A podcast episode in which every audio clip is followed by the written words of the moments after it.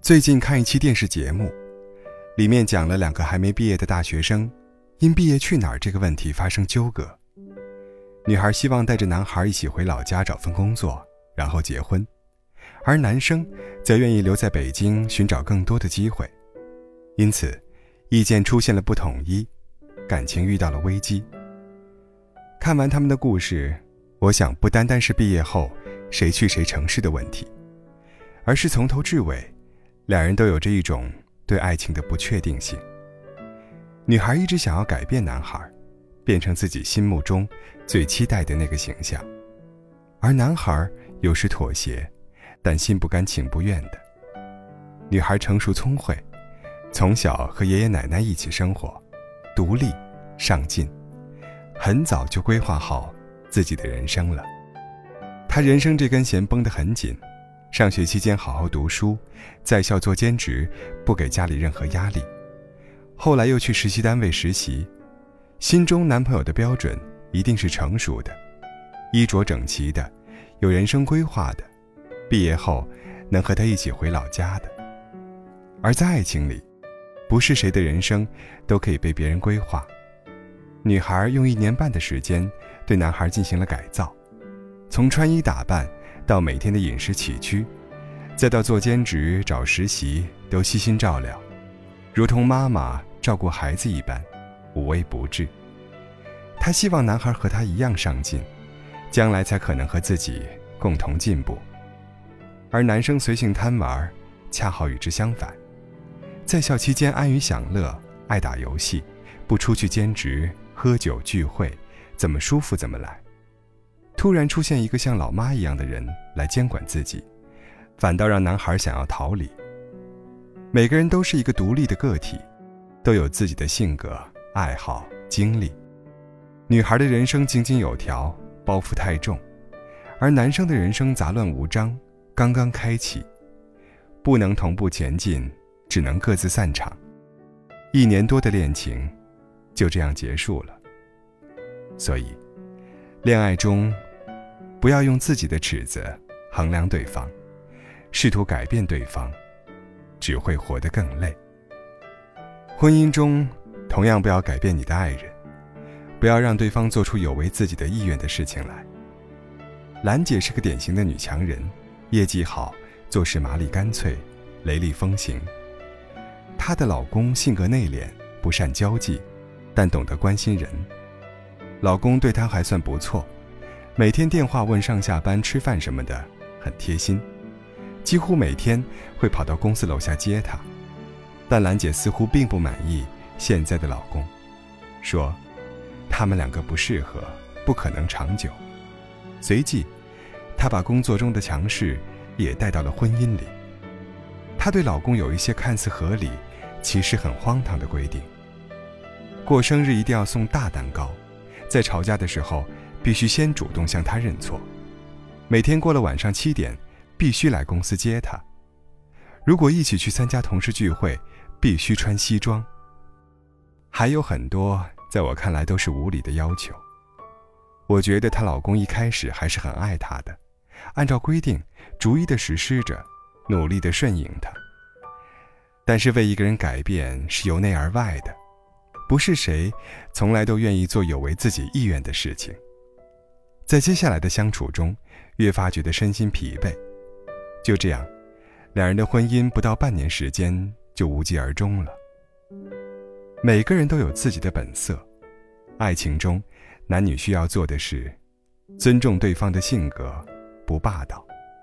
为了爱，为了家，宽容一点，给对方一个自由飞翔的天空。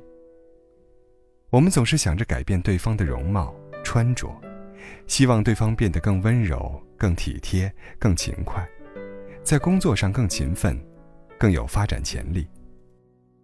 但是最后发现，努力改变的结果只有一个：道高一尺，魔高一丈。你叫他往东走，对方就偏偏故意往西走。你越想努力改变的，竟成了你最不愿看到的。与其费尽心思改变他，不如换一种爱的方式。我身边有一对非常恩爱的夫妻，大家都很羡慕。有一次聊天的过程中，让我受益匪浅。女人大手大脚，很粗心，时常把东西到处乱放，等用的时候又找不到。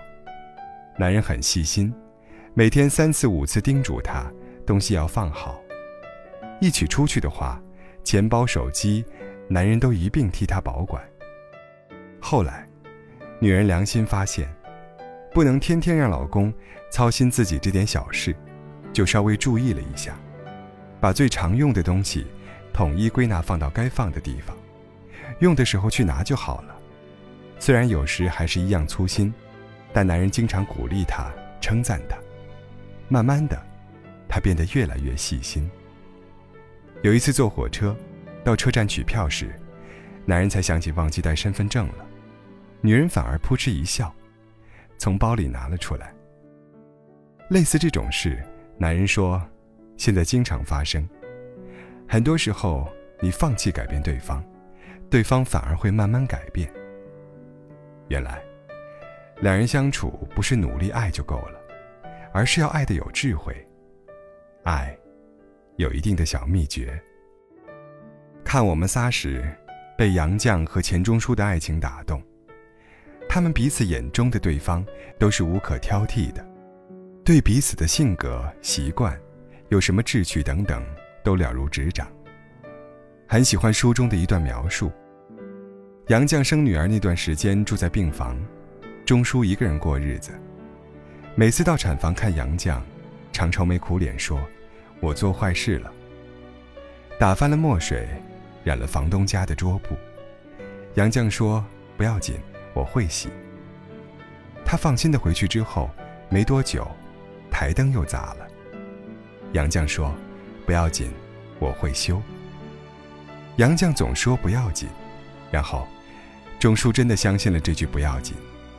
后来去伦敦，钟书染上大病，杨绛说：“不要紧。”我会给你治，而最终，都如杨绛所说的那样，洗好了桌布，修好了台灯，把钟书的病连根拔起，照顾得妥妥帖帖。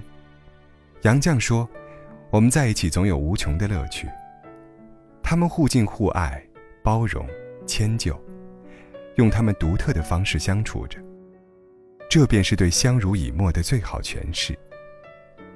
喜欢一个人的理由很简单，但走到最后，却是难上加难。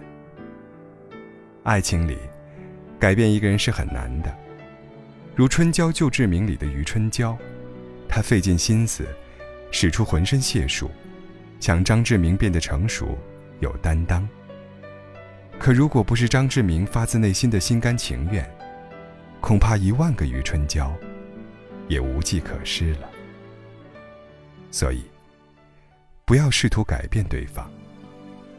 两个人如果愿意在一起，就证明你接纳了这个人，他好的、不好的、所有的，而对方也愿意为了你，变成更好的样子，变成你更喜欢的样子。这，便是最好的爱情。